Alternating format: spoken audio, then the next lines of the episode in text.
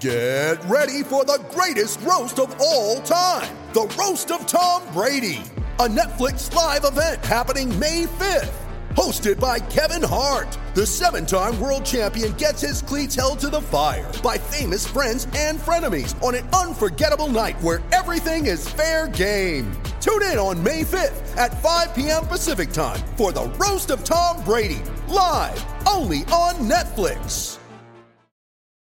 You ready? Showtime.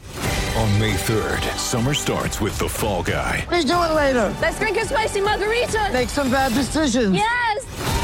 Audiences are falling in love with the most entertaining film of the year. Fall guy. Fall guy. Fall guy. That's what the poster said. See Ryan Gosling and Emily Blunt in the movie critics say exists to make you happy. Trying to make it out? Nope. Because I don't either. It's not what I'm into right now. What are you into? Talking. Yeah. The Fall Guy. Only in theaters May 3rd. Rated PG-13. Mother's Day is around the corner. Find the perfect gift for the mom in your life with a stunning piece of jewelry from Blue Nile. From timeless pearls to dazzling gemstones, Blue Nile has something she'll adore. Need it fast? Most items can ship overnight. Plus, enjoy guaranteed free shipping and returns. Don't miss our special Mother's Day deals. Save big on the season's most beautiful trends. For a limited time, get up to 50% off by going to BlueNile.com. That's BlueNile.com.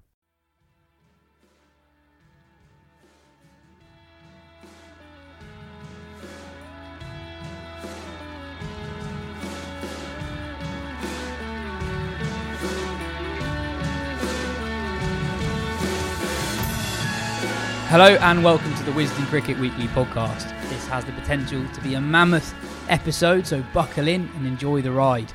England have announced their first test squad of the summer. They've also named two new head coaches. Tom Harrison has left the ECB. We've had another round of the County Championship. The Charlotte Edwards Cup has kicked off. The IPL is nearing its finale. The Fair Break Invitational has come to an end, and there's a new Wisden Cricket Monthly that's out now. We'll also be celebrating the life of Andrew Symonds, who tragically passed away over the weekend at the age of just 46. I'm Yas Rana, and with me this afternoon is Mark Butcher, the magazine editor of Wisden Cricket Monthly, Jo Harman, and the editor in chief of Wisden Cricket Monthly, Phil Walker. Let's start with that test squad. It was only a 13 man squad in the end, not the 17 that uh, was reported in the weeks ahead. There were spots for Matty Potts and Harry Brook. Braun Anderson are back. There's no space for Dan Lawrence, Ollie Robinson, or Matt Parkinson. Uh, the listeners who've emailed or tweeted in haven't been hugely delighted with the squad. Dan asks, Who is Parkinson hurt at the ECB? Alfie says, Can we have a minute silence for Parkinson on the pod, please? Flag asks, What has Parkinson done to the England selectors? Uh, ben and Ozzy wrote in to say, Isn't the squad basically the same that the ones that lost in Australia and the West Indies with the obvious inclusion of Anderson and Broad? Butch, that, that is about right. Uh, we know that fitness permitting, Brook won't play. Pope will bat at three, Bairstow at five. What do you make of that squad, the, the first squad of this brave new era? I warned last week that I didn't think that it would be massively different from things that we've seen before. However, I, I had hoped perhaps that there may be one or two points of difference, um, uh, particularly around the sort of the top three. Um, and what we've ended up with, if um, if the reports are correct, is is something that I certainly wouldn't have dreamt of, um, even in my wildest wildest fever dreams. Um, while suffering from uh, food poisoning in Sri Lanka back in 2002-3. So, um, look, what can I say? It, it, it's uninspiring to, to say the very least. However, um, what it what it does say is it kind of backs up the feeling that the players that have been in and around it for the last um, three or four years, regardless of what the results have been, are, are, the best players around. Um, there are arguments, obviously, there are going to be arguments for a lot of people. I mean, somebody like Josh Bohannon, who actually is a, a number three, number four batter, doesn't get a look in, who's got off to another good start. Um, one of the few people, other than Ollie Pope, who averages in the you know 40 plus in the, in the first class game. Matt Parkinson, rightly, I mean, he's kind of. I mean, uh, for, for him, perhaps, you know, June at Lords is just kind of like, it's just, unlikely that he was ever going to get picked. However, um, with, the, with the Brave New World idea that, is, that has been sort of bouncing around, you think, well, the, why the hell not? You know, um, if you can, again, you, you have a, a world class all rounder in the side in, in Ben Stokes, you, you're guaranteed to have four um, medium fast bowlers in the side. You're going to play a spin bowler who, and even if it's Jack Leach, he might not play a massive amount of a part in the game because it is Lords in June. So why not have the, the, the spin bowler that you are going to pick who might not have a massive part to play, someone that might be able to make something happen over a very short period of time as opposed to someone that bowl, needs to bowl 60 overs to take a wicket. That's not 60. You know what I mean. No, it is probably about 60, isn't it, in the winter? It's about 60 overs per wicket. No, that's being a trifle harsh on Jack Leach. But but there you go. Um, Matt Potts, brilliant. I think I've, I've spoken to Steve Harmison quite a lot. He's been sort of tracking him for, for a long old time. There's not much that happens up in the northeast that Harmy doesn't know about. Um, and, and he says that, that there's a real something about Matt Potts, not only in terms of he's got accuracy, he's not lightning quick, but he's quicker than he's quicker than sort of like the, the other guys in the squad doesn't tend to, to tire, doesn't flag, you know, comes in as hard last last ball as he does the first and makes the ball bounce, you know, really gets some steepling bounce like a like a young Stuart Broad. So um, you know, that's that's welcome news for those who think that, that county performances should translate into test match pickups. But but other than that, not a massive amount to shout about. I mean, sorry, and I, forgive me for a bit of a, a monologue here, but uh, but backing up and, and trying to show some consistency with things that I've said in the past, I figured that what might happen, because I couldn't see Zak Crawley being dropped, yeah, for, for lots of for, for lots of reasons. Um, I, I would have at, at this point perhaps thought he's not scored any runs when everybody else, you know, Daniel Bell-Drummond, goodness knows whoever else are outscoring him by the by the thousand in uh, for Kent at the moment, and on the same pitches he's not making any. That you know sometimes you just have to say, look, we, we appreciate that there's a long way that this guy has got, the big big old ceiling, but let's pull him out of the firing line. But that's not happened. And under those circumstances where he wasn't going to get dropped, I would have said, put him back to number three. I've always said that I think he's a, he's more of a natural three than he is an opener, and I would have would have taken the opportunity to perhaps to have brought in a Sam Robson, one of the older older players who's had a taste before, who is a little bit more. Um, experienced in terms of their, their world of experience of, uh, of first class um, batting has that little bit more um, of an understanding of what is going on under his belt and perhaps would have been able to make a real go of it second time round. And that's what I would have done. Given that, that Crawley was was uh, was was always going to be included, given the man who's now in charge. So, um, but but none of those things have happened, and you've pretty much ended up with, as, as our Australian friend said, pretty much the same two teams. You got hammered all winter. There yeah, I mean, Jo- Joe, it's a, it's a, especially the in the batting department, they're quite easy to pick holes in some of the selections. I mean, Crawley averages less than 25 from 13 tests as an opener. Ollie Pope has never batted three in first class cricket. Bairstow averages 28 from 24 test matches, batting at number five. He's never scored 100 there. But you can also see how they've ended up with it. Bairstow scored 200s in his last four or five test matches. Uh, Foakes is averaging about 100 in the county championship at the moment. Crawley's got two scores in his last few games.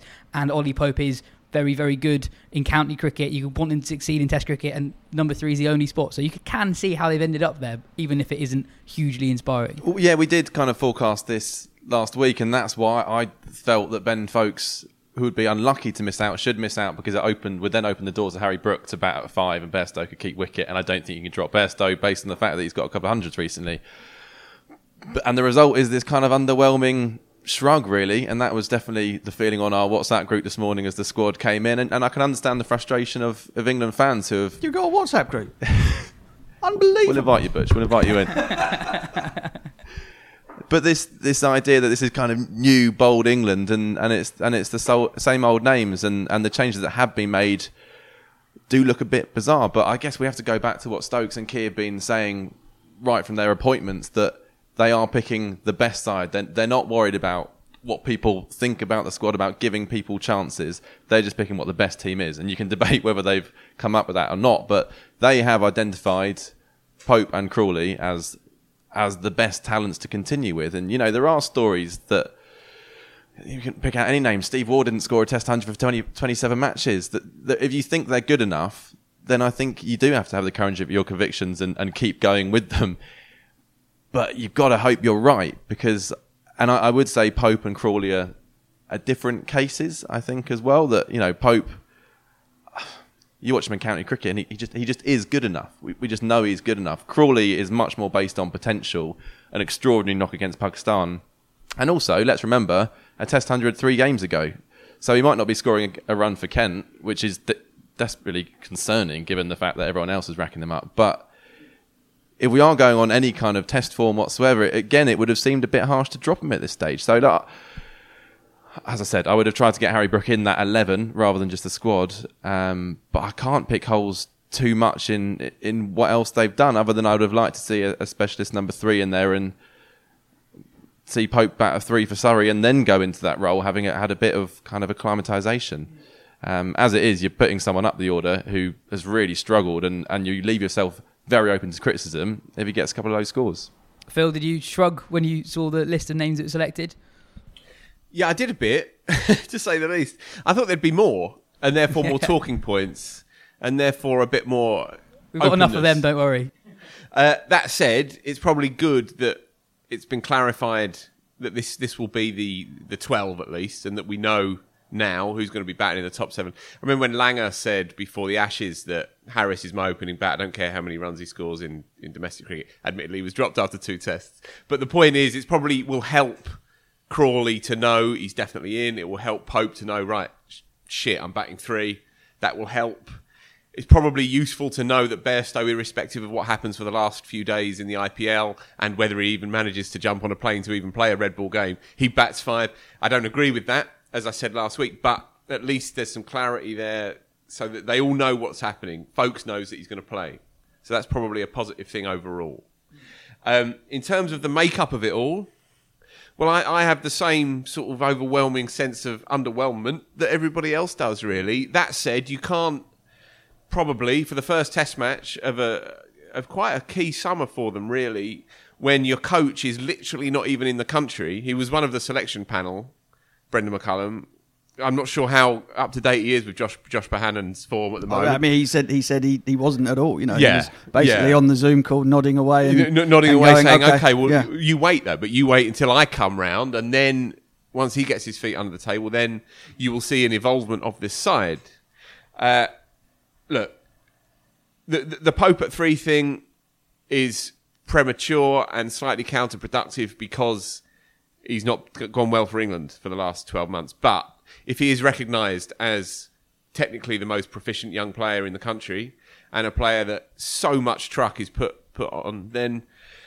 and the, many good judges have said that they see him as a three eventually. Once Stokes decided, questionably to, for my money, Joe, you go back to four. Then you look at Pope and you think he is still the, the, the most promising player out there. There's been glimpses still nonetheless.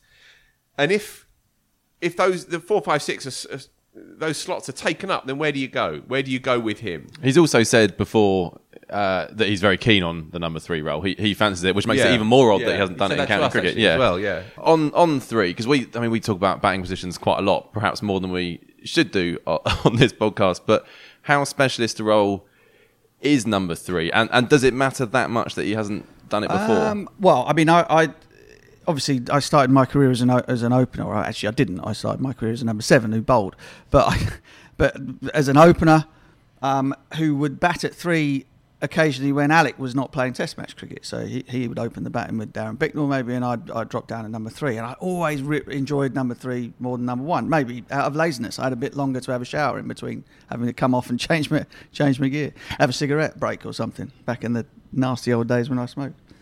Um, and so uh, for me, it just seemed like a natural. It, it, you needed the same kind of attributes as an opener did in terms of you know knowing where your off stump is and being able to good judge of the, the, the moving ball because you could be in in the first over. But you also needed to be able to to, to, to push things along and, and be able to play to the situation of the game should uh, should should the pitch and the conditions turn out to be ones that were that, that required score, you know, shot making, um, and that that's basically the position. Now, Ollie Pope's issue is, is certainly not shot making. His his issue has been staying in long enough to play them, um, and so therefore, so so therefore, he's, you know, my grounding was in opening the batting. His grounding is in batting at five and coming out and playing pretty shots when the ball's old. Do you know what I mean? Well, Rob Key today said he was- asked on, on this exactly, and he used the example of Jonathan Trott, who uh, batted at four for Warwickshire and then moved up to three for England, and that worked out. But they're two completely different players, right? I mean, just because they both had batted in the middle order doesn't mean that w- they're Well, equally so- as suited for, to move for example, Graham. Thorpe, Graham Thorpe, as, as fabulous a player as he- is, and, and um, Thorpe's very much with um, his family and friends and the, and the whole um, sort of Surrey and in England family about, about Graham's situation at the moment. But he knew he preferred, he much preferred about number five as a test match player. He was a brilliant player of spin. He was also a brilliant player of the quicks, but he liked having the buffer between him and the new ball that he got batting at number five, and that allowed him to be the, the, the, the player that he that he was best. Um, you know, if Ollie, if Ollie Pope is going to become a successful number three, then he's going to, you know, then, then he will, then we'll get something amazing, won't we? We'll get a kid who, who has the ability to go out there and, and blaze it to all parts and be a thoroughly modern run maker. Um, you know, but he'll also have to, to earn the right to do so by being able to stay in when the ball's new. Um, you know, you've got Southee and Boult and people like that who are going to test every inch of that technique if the ball does a little bit. So, listen, it's, it's an incredible opportunity for him, one that I think a lot of listeners might think that he probably doesn't deserve right now, and he might even think that himself. But I suppose, you know, he could go into it looking at it like, I mean, decent Nick, been making runs in the championship. I've been given another chance. I know what I've got exactly. He knows what he's got to do. He's been offered, you know, that he's been told with with good time in advance to prepare for it. And if it goes well, then brilliant. We've all got a Brucey bonus. I wondered as sorry, Joe. So I was going to say as well. I mean, part of the issues he seems to have in the Test game is there is this build-up of nervous tension. You see that in the way he plays. And I just wondered if there's a bit of kind of cod psychology here, but whether actually coming in at three, not having to wait so long, you can just, I mean, especially with England's openers, will be in pre- pretty quickly, probably. Just get out there and do it rather than sitting there and, and thinking about it for too long. Yeah, is, potentially, there anything, is there but anything potentially, but he, but you know, he, he's kind of done that. His entire career has been based around sitting around watching other people bat. I know, I know Something that ba- I know that- England seems to do something. I know the to him. tension is very different in terms of waiting to go in a test match, but it isn't. You know, if you're used to waiting to go in, then waiting to go in shouldn't be the cause of your of your jitteriness. And just going back to the, the not the obsession, but our, our concern about players' rightful positions and so on. And it's a legitimate conversation, of course, but I, I think other countries are less concerned by it. Pakistan, for example, you know, as a young player, you bat three if you come into the side Pakistan. You don't bat six, which is the more conventional way of doing it. Um, in the end, with with Pope, they think that he's one of the four best middle order players in, in the country. So do I, for what it's worth, which isn't very much. So, do you move your fully established players into the positions that they would less like to bat, thus shaving some of their effectiveness in theory? and then blood the young lad in his plum position? Or do you say to the young lad, you might have to suck a few up here, but once, if you can establish yourself, average th- somewhere around 30 odd, a couple of good knocks this summer across six test matches at three, then we can see how that, how it develops from there. One doesn't need to expect Pope to turn up and then nail down that position, be the new Jonathan Trott, be, be the new Ricky Ponting. It could be that he, he acts as the, as the, the, the greenhorn player. You know? Yeah, no, and I, I, I totally agree with that. But the, I guess the only thing is, is that you, it's okay if you're making those calls from a position of strength. When you're making them from a position of weakness, it kind of it puts everybody under a lot more pressure. And that's the you know that's the difficult thing. If he was if he was coming into a side where you know yeah the the, the other five batters around him Well, were, all, were all batting were all averaging mid mid forties or C- whatever. come- come in behind then you then you Cook and Strauss. then go where you like. Come in Doesn't behind matter. Cook and Strauss and you say he's a really nice option, which is as kind of- fresh face number three. which is why the conversation is valid because you because you're thinking to yourself, well, you, what you're try, what we're trying to do is get runs out of a, out of a unit of six. Now, not all of them are going to score right. This is the other bizarre thing. Oh, so and so needs to be dropped, but we keep making 400. Yeah, but he's having a shocker. Yeah, but the, a unit, the batting unit are making lots of runs and we're winning games. Great, you're fine. if the batting unit is getting bowled out for less than 200 all of the time, and guys are batting out of their position, it, it kind of offers everybody an excuse, doesn't it? And there is a word um, that somebody like Brendon McCullum and somebody like Rob Key will be will be very interested to hear because that will be one thing that they'll be turning around to them all and saying, look, you've had COVID, you've had all of these things to hide behind. Not which is not to say that they weren't terrible and the bubbles weren't bad. But there's been all of these excuses laid out at your door, which you can kind of turn around and go, well, we, didn't do this great because, we didn't do that great because. Ollie Pope might be able to turn around and go, I didn't, I didn't get any runs because I was batting at three and it should have been number five. The first thing that, that these two blokes will be doing at the moment is going, you're doing what you're doing, go out there and make it work. No excuses. This is your, this is your shot. Go and take it, and and that may be a, a, a difference in mindset that might help all of them, not just Ollie Pope, but number three. Taking it further further down the line, down the line up, um, obviously shorn of all kinds of options in the in the pace bowling department. Um, and so I have, you know, general sympathy for, for the selectors in that regard. Um, it, people will say, you know, Overton again. But then Yeah, we had quite a few questions on. on yeah, Craig but but then then Craig Overton's His record bowled is- very effectively this year so far. Played a Unbelievable prominent- record again. Yeah, this year. this is it. Prominent role in England's last actual Test match win, all the way back in last summer. So I can understand that, especially with the absence of Ollie Robinson, who Rob Key said you were on the call today with the, the journalist, and he said well, he's only bowled 50 odd overs this year, so he can't be considered. He's not got the overs in the tank. That's fair enough, I think. Obviously, a whole lit- lit- litany of injuries. So I have less um, frustration uh, with the selectors when it comes to the to the bowling attack. Obviously, the Parkinson thing is is a is a is a personal bugbear that's shared around this table. Yeah. But but again, he's become this kind of cause celebre figure, if you like, on social media. Uh, I think Mark's point is fair. By the way, I think you have to look at it in the context of the start of a summer at Lords with a lush outfield and all of that. How much is he going to come in and play? He also has, of course, the the overwhelming weight of history against him as well. And they may well just turn around and say pragmatically, look, he doesn't come into our thinking yet. and he doesn't need to carry drinks again. And I can I can kind of understand that. It frustrates me, but I can kind of understand it. I think we will get a better sense of what they really think about Parkinson in the so-called new era, which looks rather like the last one. I think we'll know by the end of the summer rather than the start. So don't get me wrong, I really wanted to see the bloke's name in there, but I can understand why he wasn't. Yeah, and, and also And Leach took eight wickets last Leach, week as yeah, well, Le- Leach well. took wickets last week. I think Parkinson should 100% have- have played in the Caribbean, uh, but I also don't think he's. I mean, this season his his strike rate isn't actually that low. Uh, he's been bowling really long spells, and he's been taking three for 70 quite a lot. Uh, I'm I'm not sure he is Well, quite but- the bowler but who's. then- You- you take that but in a five-day cricket match. Well, Oh, and- and 100 also- percent, hundred percent. But, But this that's idea also that the thing that people said he couldn't do. In, Yeah, in, fo- in, that's true. in- in, you know, so Yeah. so we know that he can he can bowl the crackerjack deliveries. He's now proving that he's got a little bit more than that in terms of being able to hold and be able to bowl Hmm.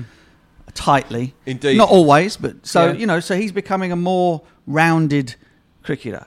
And, I- and as is always the way, in, in particularly when it comes to the dark arts of things like leg spin and, and attacking batters and whatever it might be, um, sorry, the attacking batters thing was from my era, not now.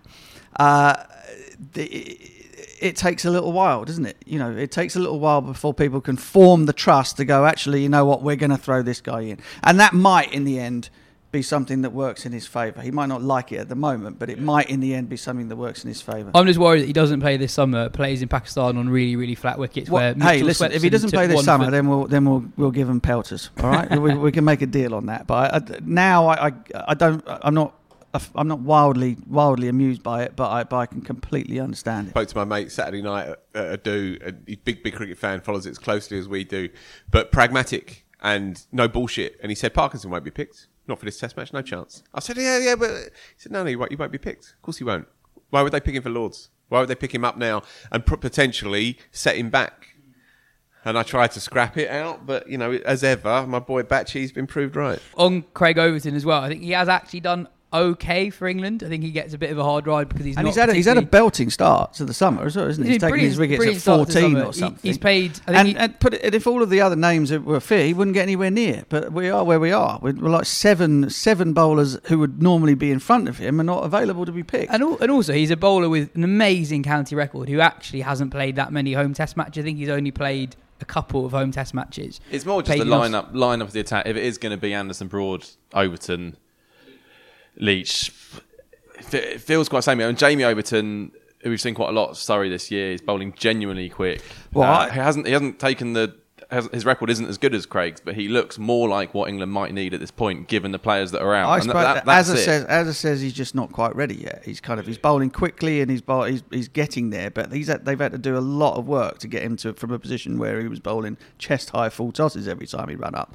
So so now is probably you know is a month maybe two too soon for him. But yeah, I I, I totally agree with you. But he's just you know as a, as a being a being a Pakistani fella is quite keen to kind of throw people in if he thinks they're ready. He's, he's just hold your horses. to, Give to, bit to, to give them a bit of credit, right? You know, they've brought back the big two, so you know straight away that's that's a I mean, they didn't really call. have many options Look, it's right gonna, now. it's gonna, it's gonna be a at this point. carnival. Come Lords in a couple of weeks' time, just to see those two back in. They're str- strutting through the long room. And look, they brought back, they brought through a brilliant young quick in Potts, and they've they've blooded at least in the squad. Arguably the most exciting young young batter, batter in the game. So, So look, you talked yourself round, haven't you, from No, your I'm- shrug of I'm- the shoulders? As ever, as ever, there's shades of grey in all of this nonsense. And also there? on the consistency. I think grey is the problem, isn't it? I think that that's the that's the real the real upset for all of the Yeah. all of the listeners and for the fans is and and uh, you know I, I know it since since having crossed the line and uh, uh, being in the media it's just more exciting to have new people to talk about. Indeed. But I, I think I think I nailed it last week and saying I didn't think there was going to be that many new things to talk about, Yeah, and there did. haven't been. Are, are we ha- are we happy with Hay- with Lee's drive? By the way, to carry on is, is that fair? Would you say? I think it's, sim- I think it's similar to uh, a lot of the players in that I don't think they could complain hugely if a new coach wanted to change things, but. I, I think he did four out of ten in West Indies, and then has had a very good start to the summer. If So it had kind the starts of the summer that Crawley's had, there's no chance of Yeah, anywhere near yeah. that. yeah, that none squad. none Yeah. whatsoever. Uh, yeah. But given that he's got a couple of hundreds, a couple of bit, one really big hundred as well, uh, it, it, feel, it would feel harsh to drop him. I, I do think Robson. It, there's you can feel with these players, you can feel when there's a bit of a bandwagon driving into gear, and that feels that's that's the way of Robson. And, and the tons he's got have been impressive against a good Notts attack. Uh, just just in the round of games gone, I wouldn't be surprised if we see him again this summer. Oh, I thought one one player you mentioned last week, Darren Milan, I think reasonably unlucky not Yeah, to not to play. agreed. Um, Yeah, I mean, so you could have solved the number three thing in, in, in a couple of ways, couldn't you? And again, you know, without going over the Crawley stuff again, that one was for him to drop down and to, to replace him with an experienced opener, or one was to pick an experienced number number three in, in Darren Milan, and they they chose chosen to do neither. Um, and and let's not, you know, Rob Key's been very very keen to point out that he wants to win the next Test match. Now, whether or not this team is going to go out and win that next Test match, but he's picking a team that he thinks is are the best players to go and win that Test. He's not saying I'm picking this team because seven months down the line they're going to be absolutely unbelievable. He's saying let's let's win the first Test at Lords against New Zealand, and these are the players, um, albeit he's not the, the sole selector, um, that give us the best chance of doing that. And and the proof will be in the pudding at that, won't they? on the on the consistency in in selection, uh, a, a few of the people who are part of the selection committee haven't actually changed. So Mo Bobat and James Taylor are, are still there. So a lot of people have left the ECB recently, but those two guys are still there. So I guess it's not a huge surprise that they're not suddenly recommending completely different group of players. Well, well yeah, the, the, the national selector appointment will be key. I think. Mm. Yeah, well, that that was not key. Key will be making a key He's got enough on his plate, I think, for the time being, hasn't he? Well, he's, he said as much. He said But- it's a full time role. He said- he said it's a full time role, Yeah. and it needs filling. Yeah, also, on, and- on that, Stokes was on the selection panel for the West Indies tour as well. So again, this is not a massive departure. We've got a new captain, but he's not come from nowhere. He has been part of that group. I, I, I, I think that look, the most interesting thing in the end will be how they play over over those two Test matches, and how Stokes chooses to to captain on the on the field, and what kind of approaches they have when the game is part way through, days three, days four. What kind of attitude do they take on? That will that will be when you start to see what this team looks like, as much as the personnel. don't, uh, don't underestimate the fact that Ben has, you know, obviously Ben Stokes is is is a voice now on the on the selection panel, and I know for a fact that there are certain there are certain players around the place that he really likes the look of. Um, you know, Haynes, for example, Chris Dent of Gloucestershire. There are players around around the place who are not getting a mention at the moment in, in not in this show, but not in dispatches, not being mentioned in squads that Ben Stokes has seen around the traps and, and likes. So you know, at, at the moment, as much as we see all you know a, a fresh broom coming in and, and all these new names appearing, nobody has got their feet under the table enough to be able to turn around and go, okay, this is this is exactly what's going to happen, and these are the, the decisions that I'm going to make. And none of that is made easier by the fact that there is not there is not a selector yet.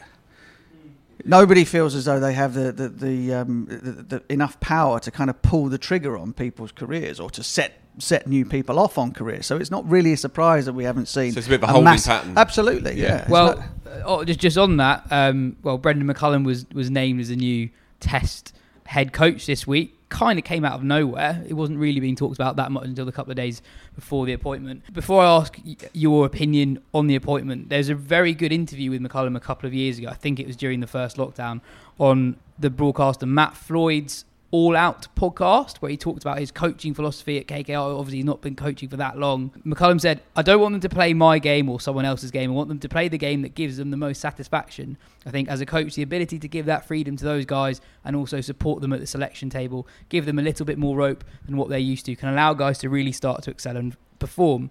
On his first season at Kolkata, which I think is relevant to this summer, the first season with Kolkata was very much a matter of trying to get my feet under the desk and understand what skill set we had amongst the squad because I really didn't know the guys. It was a matter of trying to get a few pieces of the puzzle in the right place and trying to keep morale high and then observe at some areas where we thought we might be able to then start to put some changes into place. So, with that context, it kind of makes sense that McCullum's not asking for wholesale changes at this point. Um, and then He, he, he said he said to Joe in twenty 17, I think. yeah in the in the pub he interviewed him. Uh, came back buzzing, didn't you? I remember that. It was Loved great. it. I can I can it. certainly see how he Two-point nailed. pundit. He Actually loved it. Sorry, I've got a quote though. I've got a quote from the interview which which backs up that point. Um, uh, uh, uh, the fun's what it's all about. That's why you got into the game. Only because the stakes go up do people lose sight of that. The pressures that you come under make you change as a bloke, not only how you play the game, but also how you are as a person. There's no need for it. So just get back to playing the game because it's fun. See, that sounds great, and that's hard to argue with. But we're talking about is he the right man for the job? Mark Ramprakash wrote an interesting column for the Guardian in which he kind of questioned whether he had the, the CV to, to to to warrant that role, basically. And Phil, I mean, you've said quite clearly that you thought Gary Kirsten would be a great appointment. You've said that England needed a kind of batting specialist to sort out those issues. Now, you know, He's got to sharpen up his interview technique. I'll tell you that. Uh, McCullum McCullum scored a fair few test runs. In, in, in fairness, he's he, he was a pretty decent batter, but he, he does not fill that criteria that, that you identified as what the England coach should be. But have you, have you just got caught up in the excitement of all, or have you changed your view? Of I, I, I think. I think. All right, it, there is there is a sort of hard-boiled batting specialist element that we were that I was looking for in a coach, a Duncan Fletcher-esque appointment. But there's also the question of authenticity, I think, and that's what McCullum has in in in, in a bundle and more, right? And and this notion as well that he was a bit of a kind of fly by night uh, bit of a maverick outlier. As Andrew Miller wrote on Cricinfo recently, you know, aside from 103 Test matches, 6,000 Test runs, turning a team into World Cup runners-up, and making the, the fastest Test match 100 of all time. Apart from all of that, what's Brendon McCullum ever done for international cricket? And it's a good line. It's a good point. You know, this is this is for all of his, uh, you know, freewheeling excitement in the in the way that he approached white ball cricket. This is still one of the real heavy hitters of our time, and so I can't believe he wanted it. Sorry, I can't believe he wanted it. Oh, I can. Really? Yes, it's I the England comple- gig. completely can believe he wanted. But this it. is such a difficult, Listen, I- such you a difficult what? job. It's a Great gig. I tell you something that something that Baz is going to bring, and it's going to be something that, that will will benefit nobody except for those inside the dressing room, right? It- it- Brendon McCullum does not do things for for for the for the for the clicks, okay? I spent a bit of time with him when he was coaching the Trinbago Knight Riders. Um, very successful in the CPL. And what Baz does, and, it, and it's evidenced in, in the quote that you, that you read out just before, what he does is he gets into his he gets into the minds and into the psyche of his players, and he gets them. His his only interest is to make them be the very very best version of themselves that they can be on the field and off it, right? And in doing so, he empowers them to think for themselves, to work hard for themselves and for one another. And, the, and eventually, what you end up with is a culture of where, where these guys are driving themselves on by, by the love and the fun of, of the game and the fun of doing it. That this is what he does. He's not a coach. He gets in there and he brings brings people together and he tries to make, you know, he, he will make if he gets any time with him, he will make Ollie Pope, uh, Ollie Pope a very, very, very successful England player because his job is to get the best, to draw the greatness that we can all see out of Ollie Pope, the thing that's been hiding in there. That's what he will do. Now, you could argue that it, what England need is something that goes back to something more basic than that. He's not. He's not like. He's not like he's working with a with a bunch of you know fellas who have played a lot of cricket who are all fabulously talented, but somehow don't get along and can't make it work on the field. That's not what he's got. What he's got is a lot of people who are very very unproven, with the exception of of two or three, three. Um, and is trying to sort of teach them the ropes and then bring the greatness out of them as well. So you could argue that maybe he's one step prior to where he where you might give a job to somebody like that. However, and this is in support perhaps of, of Rob Key's split coaching and his, his mantra. I've seen again. I've seen him on the TV today talking about. He said, "Well, we don't need less coaches. We need more. We what we want to do is we want to bring in our hard baked batting specialists to work with our batters, and we want to bring you know, which you could argue has always happened. But what he's saying is that he wants to have two separate groups of them working with both teams. You don't have people flitting around. You might miss one guy one week and catch him the next." You have two completely separate teams who are kind of working on all of these areas, these specialised areas, in the midst of a guy who is, you know, being totemic in, in terms of like inspiring these people to be as good as they possibly can. And all of that sounds unbelievable, doesn't it? Sounds, you know, I'm inspired now. I'm kind of like, yes, come on, strap them on. Um, but that's what he does. That that is what he does. And as I said, that's not going to be something that people that people reading, listening to the podcast or watching the television are going to get any benefit out of. I'm afraid.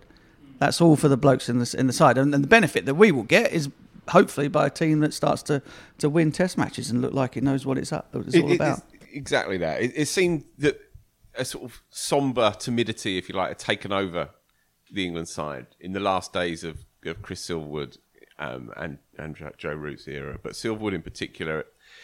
And this is not a slight on him, but the job was a big job, and it was a double job for him, and it was a COVID job on top of it all. But it felt like any spirit had been sucked out of it by that point. Um, McCullum is not the quote gnarly old bastard that I sort of tongue in cheek wrote about that time, but he is nobody's fool, and he will look everybody in the eye, and he will do all the things that that Mark has outlined because he uh, commands that kind of undiluted respect across the game. Um, as I say, he's sincere, he's authentic. Everything he's done in the game from the time he, made 97 in a, run, a runner ball in a Lord's Test match about 15, 20 years ago that I happened to be at and watched. And I thought, Jesus Christ, what's he doing? Who, who is this lad? Everything he's done has always been. You can understand the, the logic behind it, and you can understand the the, the reasoning behind it. Um, and so, from a, so much of look, you know, sporting dressing rooms, so much of it is being able to hold your place within it. And I think there were there were maybe elements of the last regime where people were unsure of their place within it, and I think they went all the way up to the top. I don't think McCullum is going to take a deep breath. We might a small one maybe before he walks through that door, and by sheer dint of personality, strength of personality, I think it will very soon become his domain, his team, and I don't think he'll make any compromises at all. So in that respect, it's not that different from the the vision that I hoped for when we were scrabbling around six months ago, trying desperately to kind of re- redevelop some sort of identity for this team. But if there was any doubt that Joe Root had a raw deal, you know, Oh, mate, I thought this last week. as Test captain, and what a time to get it for all the reasons we talked about endlessly. But now that the, the energy around the team, that he's got Stokes gets McCullum and Key, and Yeah. Root had Giles and Silverwood, and that. I don't mean to be harsh, but it, it's you don't have to explain any further. I'll leave it there. I'll leave it there then. But you know, Meanwhile, his erstwhile teammate over there. This is one for the YouTube viewers. Beautifully done, Joe. Beautifully done. When you need mealtime inspiration, it's worth shopping Kroger, where you'll find over 30,000 mouthwatering choices that excite your inner foodie. And no matter what tasty choice you make, you'll enjoy our everyday low prices, plus extra ways to save, like digital coupons worth over $600 each week. You can also save up to $1 off per gallon at the pump with fuel points. More savings and more inspiring flavors make shopping Kroger worth it every time. Kroger, fresh for everyone. Fuel restrictions apply. Brendon McCullum wasn't the only new England men's head coach this week. Matthew Mott has All been aboard the appointed as the new men's white ball coach. He moves from the Australia women's side, who have won the last three global tournaments and recently completed a world record winning streak of 26 ODI wins in a row. Uh, it's a similar job, I guess, to what he had inherited with Australia. They're the best team in the world who had players who needed moving on in the not so distant future. He's got a four year contract. He made that Australia team. It was already very good, better. Uh, we'll talk more about him and the white ball team when we're closer to the Netherlands ODI series that takes place during the New Zealand Test series. just like just crucially though on that as well that he is he's worked with McCullum in the past at Calcutta KKR, yeah. And we talked before about the split coaches and the issues with that and how there had to be this close connection. That's obviously been a key priority in, in his appointment and would seem to make a lot of sense. Phil, it was announced this week that Tom Harrison's departure from the ECB is imminent. Uh, how does this news make you feel? Uh, it was on. It was a long time coming. Uh, it was well known that he was preparing the path to leave from a few months back. Oh, look, it's it's a difficult one. I, I don't I don't know him at all personally, right? So I don't have any any skin in the game when it comes to, to Harrison as a as a as a bloke as a person. Uh, I don't also enjoy the open season on an individual, uh, albeit you know a well paid individual, albeit an individual who will forever be ta- tainted and tarnished by taking that money out of the game at a point where it was on its knees financially. And I don't care if that was contractually bound or not. That to me is not a concern. People were thinking on their feet. 60 people were made redundant. Everyone took a pay cut at the ECB to keep, as they said, a show on the road. That will always be there. That will always be a very dark black mark against his against his tenure. But I also don't just I don't like the tone at which the book is thrown at at, at the man. Um, uh, I think I think he was a is and a true devotee of the game. You know, a, a professional player and a recreational player, and somebody steeped in the game. I don't think that he was simply an identikit suit. You know, placed into that role with a view to try to to to work on the money side of it and nothing else. That said, the 20 odd years that he spent in sports agency and so on and sports rights in the the interregnum between moving from playing to admit to cricket administration possibly tipped the dial too much towards commercial interests at the expense of maybe the soul of the game. Um, and I think the perfect example has to be what I've just discussed, what I've just mentioned, which I wrote about at the time. I'm not, believe it or not, when I when I get my head down on this stuff, I I do try and find the the balance in it. But that particular issue, I just found to be so so abhorrent, really, and so obviously against the spirit of the times. Uh, but look, there, there, are there are pros in, in the ledger column, just as there are undoubtedly cons in the ledger column. Um, and you know what, over, under his tenure, what, what what's happened to women's cricket deserves a lot of credit. Obviously, not, none of this is entirely at his door, just like none of the negative stuff is entirely at his door. Uh, but there's been a true revolution in women's cricket that deserves a lot of credit. Um, 2017 happened under his tenure. 2019 happened under Eoin Morgan. Um, he made sure that he was a part of that as well. There was a laudable uh, set of appointments made under his watch. But then, as everything in cricket, there's push and pull because what we saw after 2019 was the sudden uh, evaporation of 50 over cricket as we find that four doesn't really go into three when it comes to four different formats.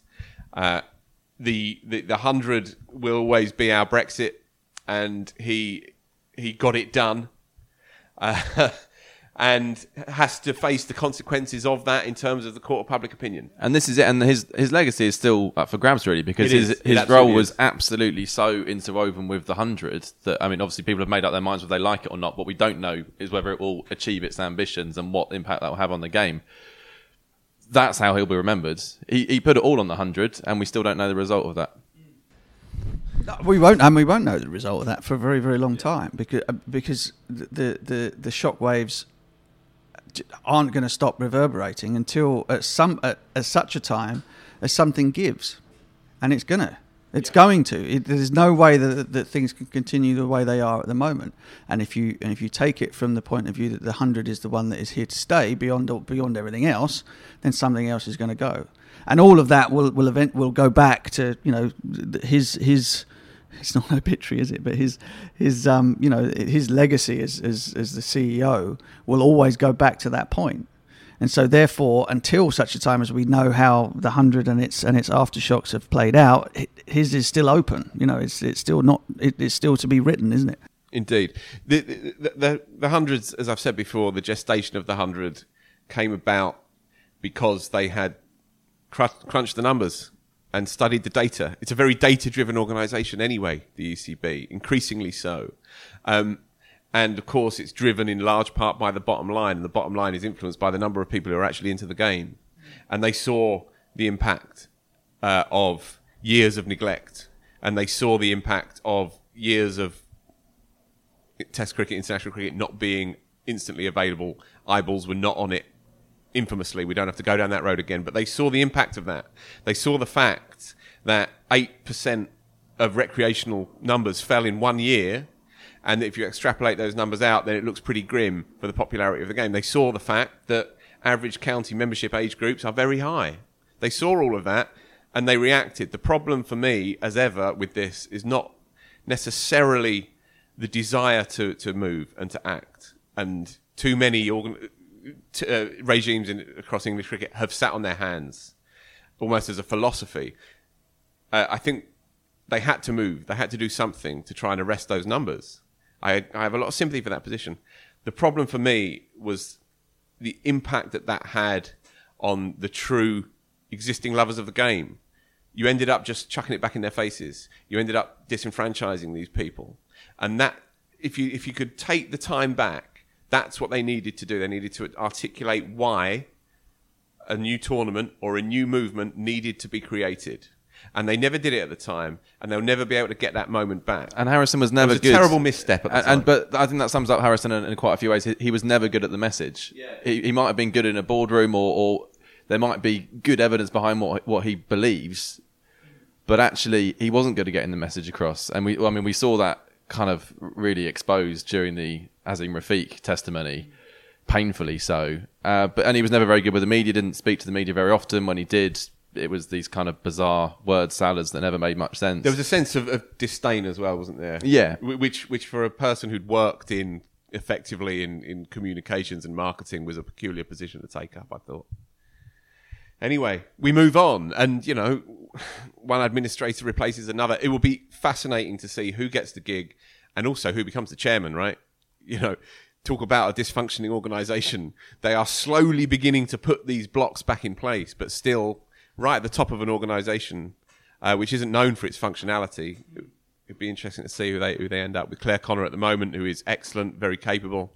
She's doing it in an interim basis, probably for the rest of the summer, I would imagine. It was interesting to hear that they hadn't begun to even start looking for others yet, uh, other candidates. They might have soft, softly sounded out one or two, possibly, but I think they've uh, they've employed an agency, like a recruitment agency, in effect, to try and identify and maybe headhunt a few few options. But it's going to be a longish process, and it's a crucial, crucial role, and also that of the chairmanship as well. Mm. Over the weekend, news broke of Andrew Symonds passing at the age of just 46.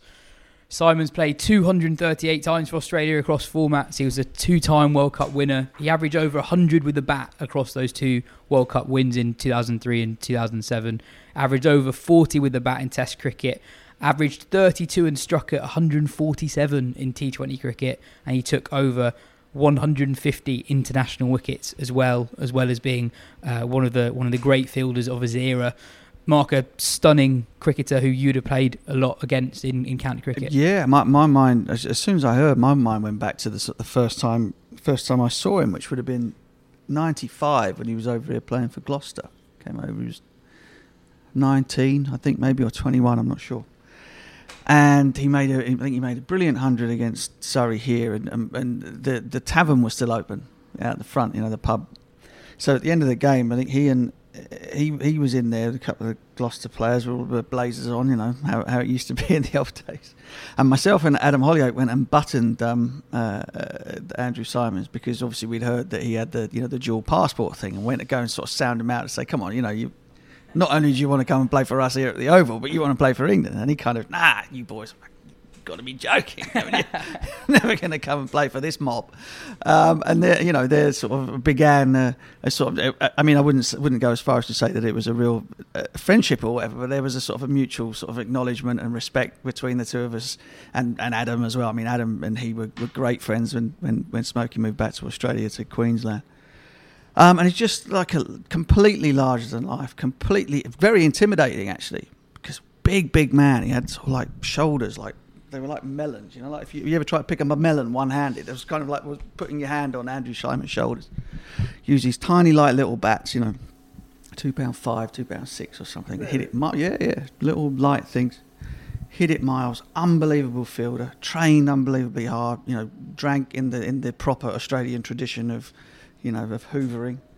Um, and was just a, you know, just a, an incredible competitor. I mean, he played he played at, at the Oval, didn't he? 2010, the year after I retired, came and played a bit of T20 down here, and, and instantly kind of, you know, he was absolutely fierce if he was on on the opposition side, but then he was like family the second he, he was on your team. He was exactly the sort of bloke that you want.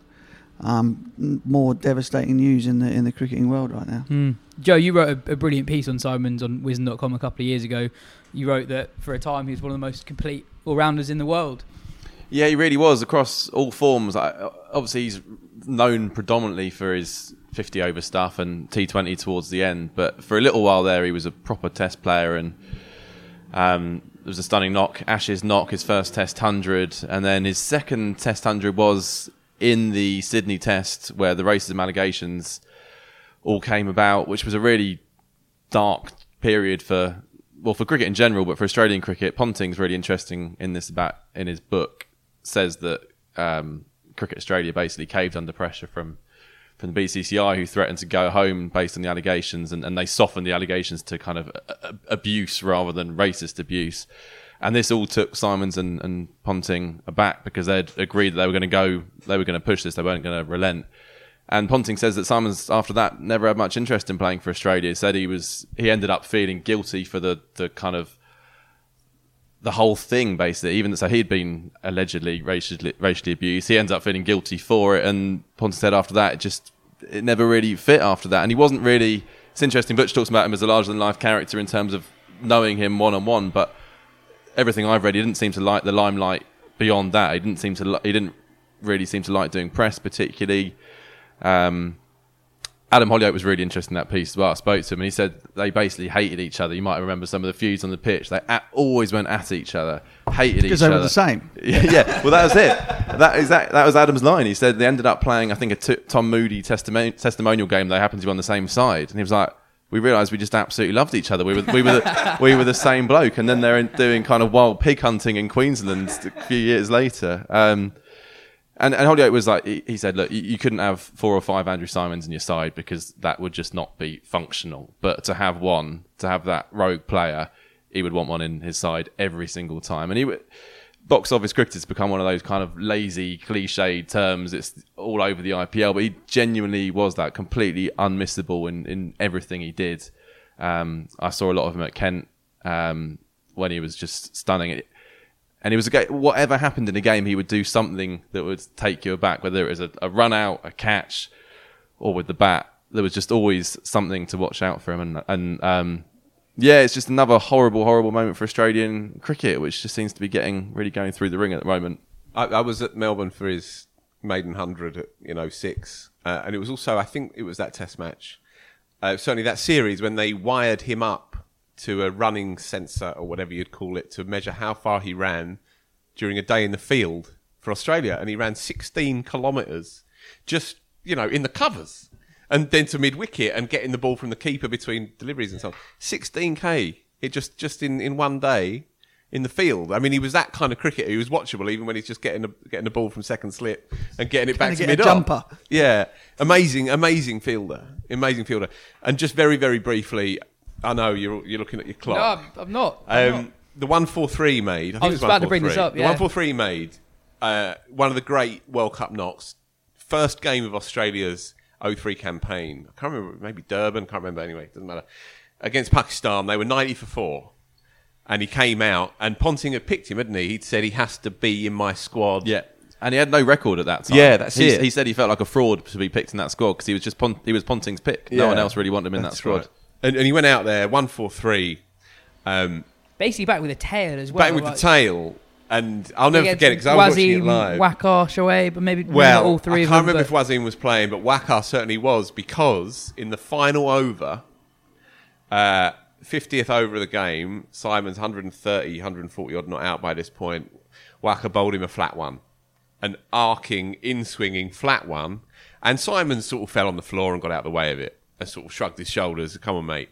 You know what's coming next ball? Exactly the same thing. And then Symonds went for him and they had to be held back. And I've always remembered that because there's always that question: Oh, did, was it a, an accident? Sorry, sorry, batter. I've slipped. You know, it's just slipped out the hand. Waqar delivered two in two in the 50th over after you've been pummeled for 140. I'll never forget that moment. But what a knock, you know, and what an unbelievable entertainer of a cricketer. Just just one little thing on his breakthrough year in '95. So I think he scored pretty much 1,500 championship runs in that season. Got them at a strike rate of 95, which no one has ever got a thousand runs at a higher strike rate in championship history. And he was doing this in 1995. Uh, when most players in one day cricket had a strike rate about 75. It's just, and I think that sums up how far ahead of his time. I mean, if he was born, Taha was saying earlier, if he five years later, he would have been potentially the Chris Gayle of, of T20. You, you just bat him up the order and he has a hit. Whereas actually, still in that time, you would you would keep them in the middle order. That was the kind of the logical thing to do. But yeah, he- and he did have a, he hit an IPL century. He did have a taste of that, but it was much more towards First the end of his 100 career. in T20 here? I think Ian Harvey got that. He had the fastest hundred here, and Oh, I think okay. it's still Still top five. third or fourth. Yeah, Yeah. fourth in the yeah, which is 34 astonishing. 100 or something like that. Yeah, um, yeah, an, an astonishing player. Next up, we'll round up the county championship and the first round of the Charlotte Edwards Cup. If you buy either a bottle of the Wisden Limited Edition rye whiskey or the gift set, the bottle and an accompanying glass, you will get entry to a complimentary tasting session with Butch and the Oxford Artisan Distillery head of whiskey, Charlie Ecklin. The tasting will be over Zoom at 7 pm on Thursday, July the 9th. Head to wisden.com forward slash shop to purchase the whiskey and find out more about the tasting session.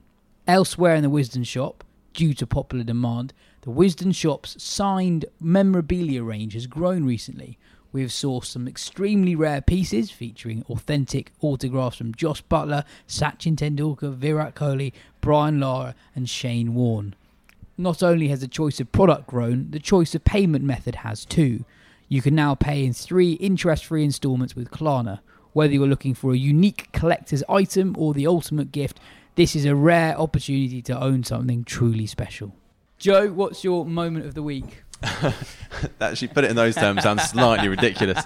Uh, quite niche, even for this podcast. Uh, it's cricket balls. It's Duke balls. Following up from people listening last week, Phil was talking about in a recreational game played with the Duke's ball that is being used in the county championship, and talked about the fact there was almost no seam whatsoever on it. Uh, Scott Borthwick, Durham captain, came out last week and said the balls have been absolutely shocking uh, this year, saying exactly the same things that Phil did. Basically, no seam, uh, not doing anything whatsoever in terms of swing or seam. This led to Dilip Jajodia, uh, who whose company British Cricket Balls produces the Duke balls.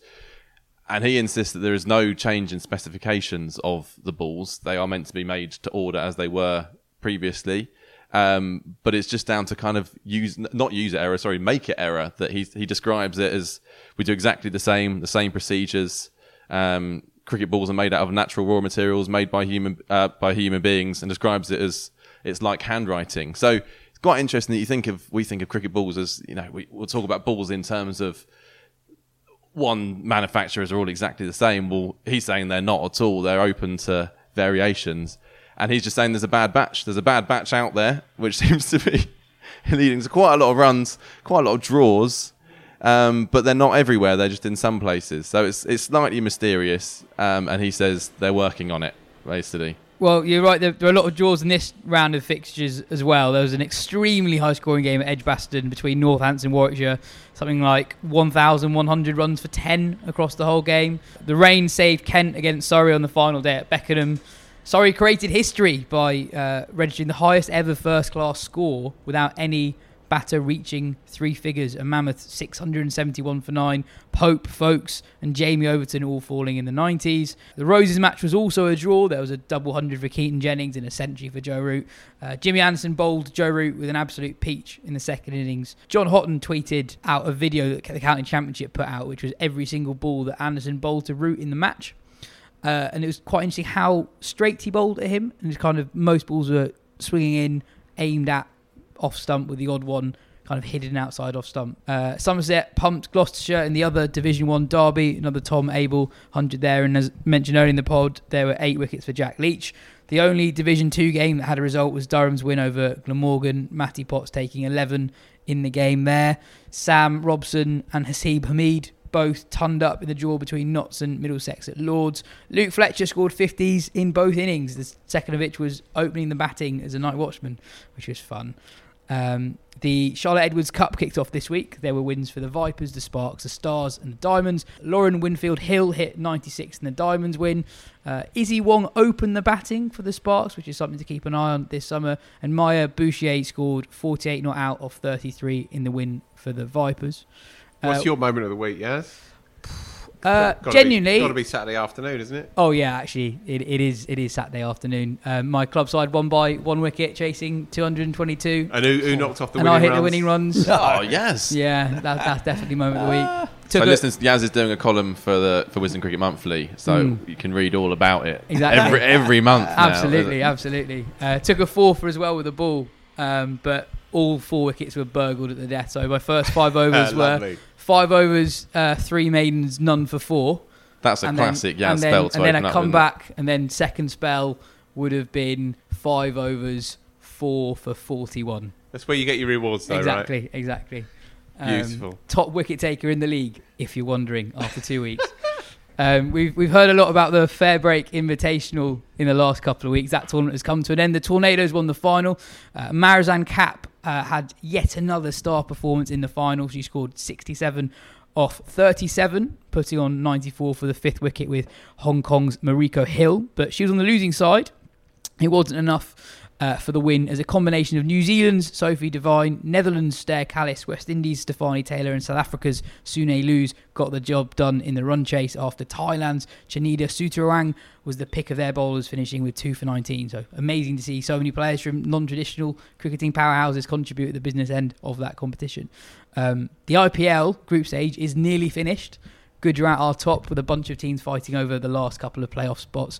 Uh, we'll talk about that more next week's show when there's hopefully less to talk about will Jo be on that? the world. Will Jo be on that show Um, probably No, not if we talk about the in the IPL out of this. We're gonna have an IPL special. Um, you've seen the news this week that Saqib Mahmood and Matt Fisher are expected to be out for the rest of the summer with um, both with stress fractures of the back. Why do so many bowlers, particularly young bowlers, get stress fractures? I spoke to Dr. Pete Alway, who has written a PhD on the risk factors behind stress fractures in young fast bowlers to try and understand what's going on. We're joined by Dr. Pete Alway, who has studied risk factors for stress fractures in elite fast bowlers. Thanks for joining us, Pete. First off, a hopefully simple question. Uh, what actually is a stress fracture? Cool. Thanks, Yas. Yeah, so a, a, a stress fracture is, is quite similar to a chip which you get on your windscreen in your car. So if you think of that little chip, to begin with, it's like nothing. And then as you keep driving on it, as you keep hitting potholes or um, speed bumps and stuff, that crack then gets longer and longer and longer until the uh, windscreen, in this case, fails. In the case of bone, it's like when the bone then starts to crack all the way through or to a significant length that um, that then needs to be stabilized. Why do fast bowlers get them then? It's an injury we hear a lot about in cricket, perhaps not quite as much in, in other sports. Sure. So lumbar stress fractures are common in all sports that have components of extension, uh, flexion, twisting, and uh, side flexion, all of which a fast bowler's lumbar spine has to go through. Fast bowling, in particular, is a unique in the world of sport in, in terms of its of its action itself, and also just the number of times which the players have to do the same action. Like we know that in the England team, they they typically bowl in matches between two or three thousand times per, per year, which is comparable to what Major League Baseball pitchers do. It's an incredibly high high volume for such a high in, high intensity activity. Um, and you, you studied this in great depth. What are the risk factors for stress fractures in fast bowlers? Sure. So, so one of the, the challenges with stress fractures in fast bowlers is that there's not just one risk factor, and it's likely that each individual player will have a different different risk factor, which has led to to their stress fracture. Um, the most obvious one, which I think most people look towards, is uh, workload.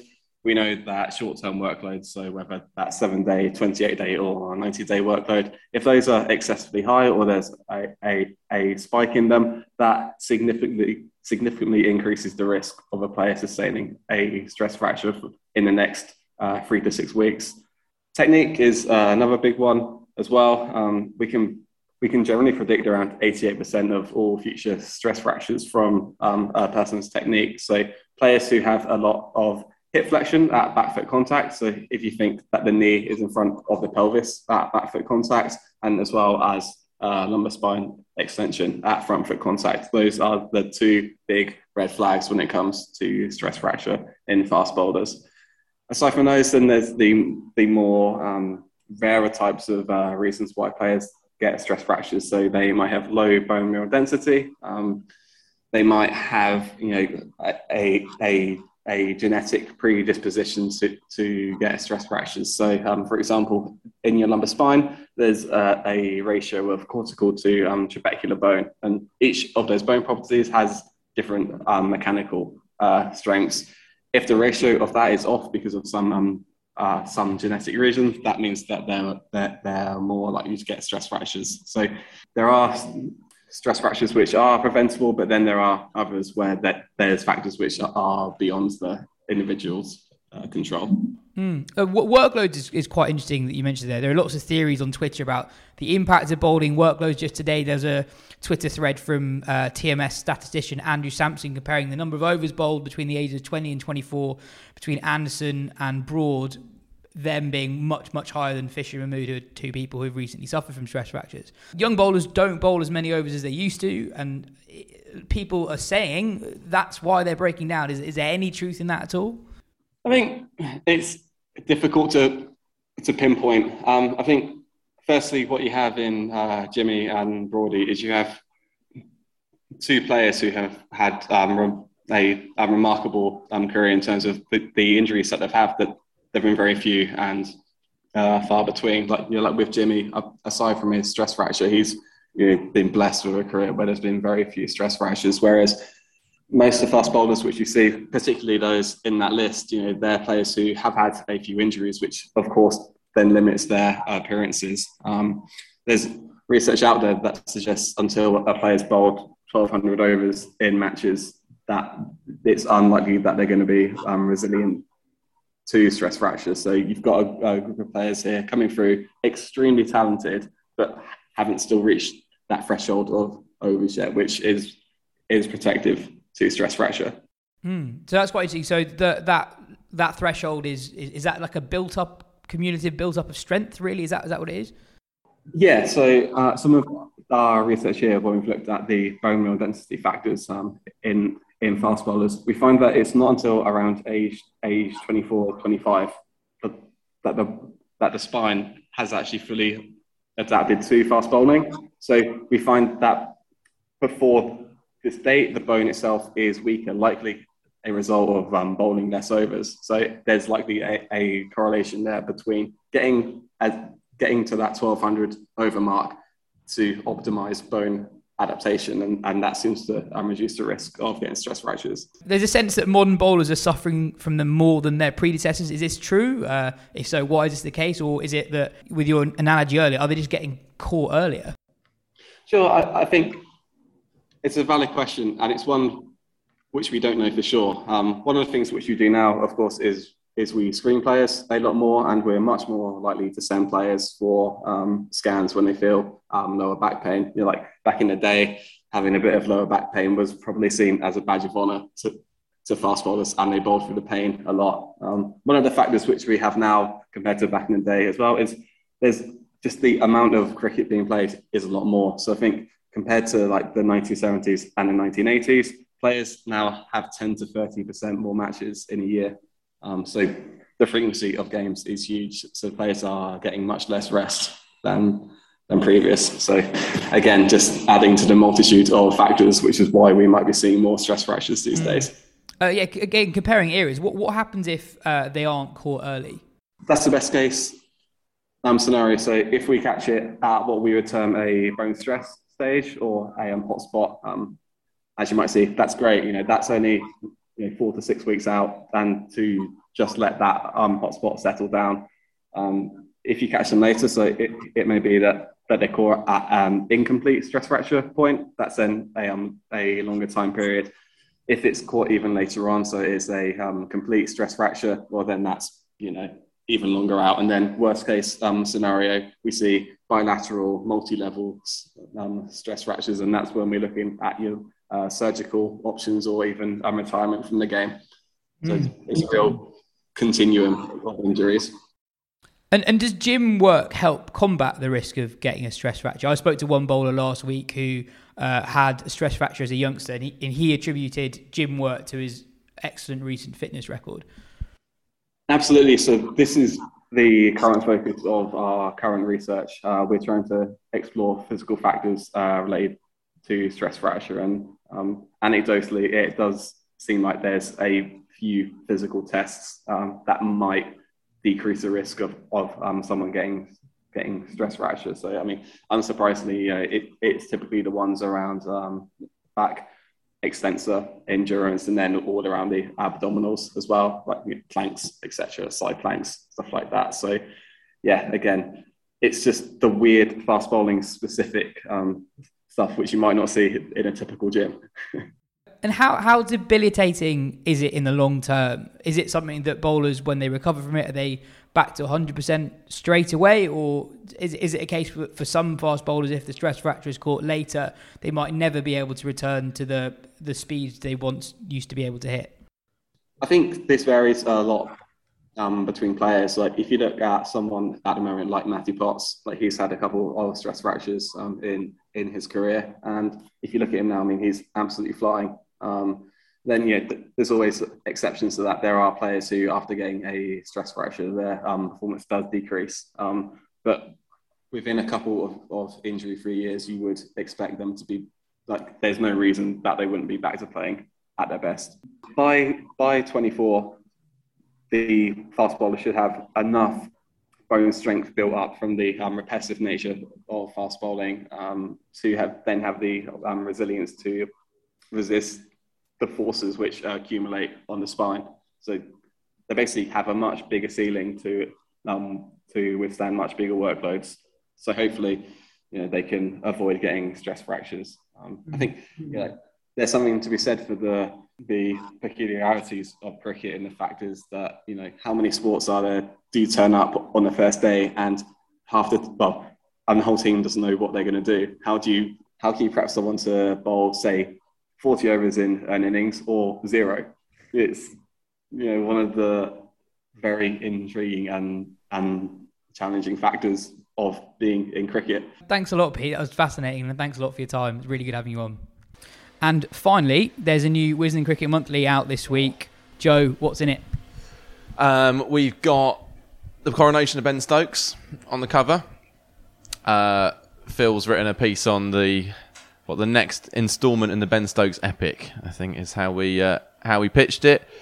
Um, John Stern's written a kind of accompanying piece of sorts uh, about Rob Key's step up to the MD role. Um, and then probably the most fun bit, I think, is the the next Fab Four that we we picked out. So not that we need to really make this point very clearly. We are not writing off the current Fab Four, but they are all reaching a point in their careers where you do wonder who's coming through next. So we picked out four players. Um, one of which is Marnus Labuschagne. Phil interviewed him as, as as we talked about last week, uh, and then there's profiles on the other three. Um, we're going to talk about it now, or should we just leave people I mean, to uh, is there any reason why there can only be four of them, or is it just the alliteration? purely alliteration? Which You could have the Fab Five. It's neat. We, we did wonder that actually because it felt like a kind of. You it was more a- just a because sexy it, three. more because it was a continuation of what had happened before. But yeah, Titillating tree trio. Um, elsewhere, we've got um, a pretty Thrumming mind, three. mind blowing um, interview with Chris Gayle by by Jim Wallace. Oh, I'm not really going to talk about it because it's a bit hard to describe, but it was um, entertaining. Uh, And, and it finishes with um, Gayle asking Jim for a tenner as well, uh, which which is a nice touch. I think. Quite quite revealing of Gayle, I guess. Yeah. we'll- we'll- in good and bad ways. Yeah. yeah, uh, yeah. I'd just say have a read of it. Um, J- Jo Harman, seated to my right here, writes about when England really were the worst side in the world. Uh, 23 years ago, Mark? Is that right? I think there's a Yeah, big picture here. of Butch in the opening spread. actually. Here. oh, that's, that's nice, that, isn't it? That's nice. Consider I captained in one of those games. It- well, you, you're, you're, one of the ones were- we, one of the ones we didn't lose. Funnily enough. Your, your quotes as ever really do bring it to life. Mark. Oh, I'm good. not just good. saying. Well, don't don't ruin the uh, the suspense. We couldn't find a picture of Nasser looking miserable in that series, weirdly, but we could. What are you talking about? weirdly, we could find one of you. Um, so yeah, so that's there's plenty of voices in there, including Butch himself from a podcast of about a year ago. Um, so thanks for that, Butch. Well, that's all right. That's all thanks right. for your assistance. Hey, as ever. as, as is doing some some shameless self promotion, can I? Yeah, go yeah, for yeah. it. I mean, you know, obviously the, the composer of the uh, of the podcast's um, musical intro and outro. I presume you still put that on, right? Yeah. It's just the outro. Just if, the you- if- if you outro. missed, if you missed the And drama, not the intro. Clearly he oh my doesn't the goodness gracious Well, no, you, me. you missed the Or drama. the start. We had.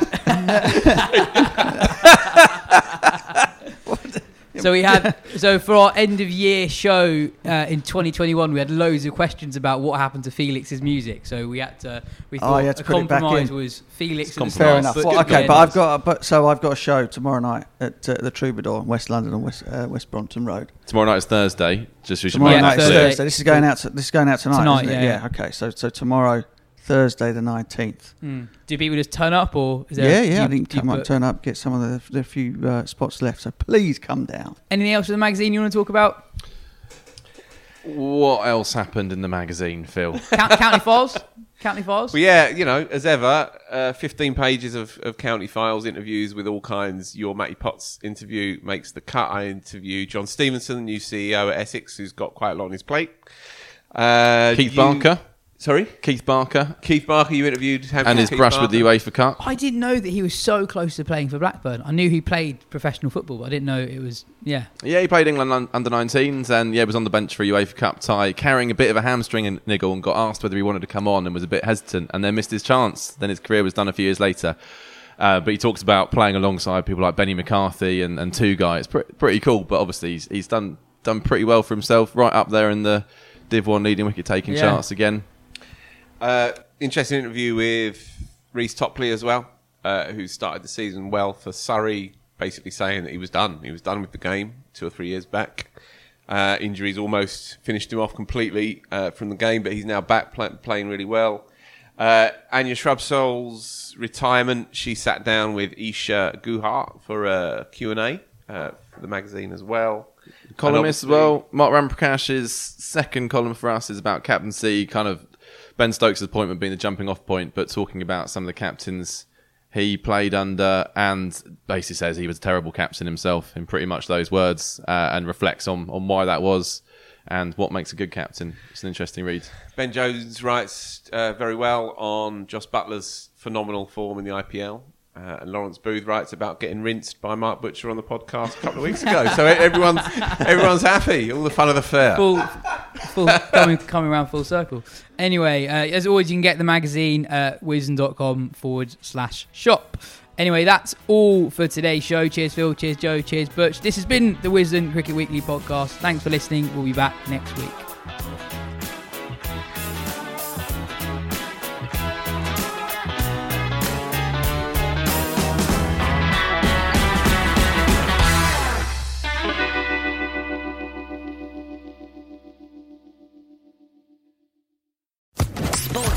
Podcast Network.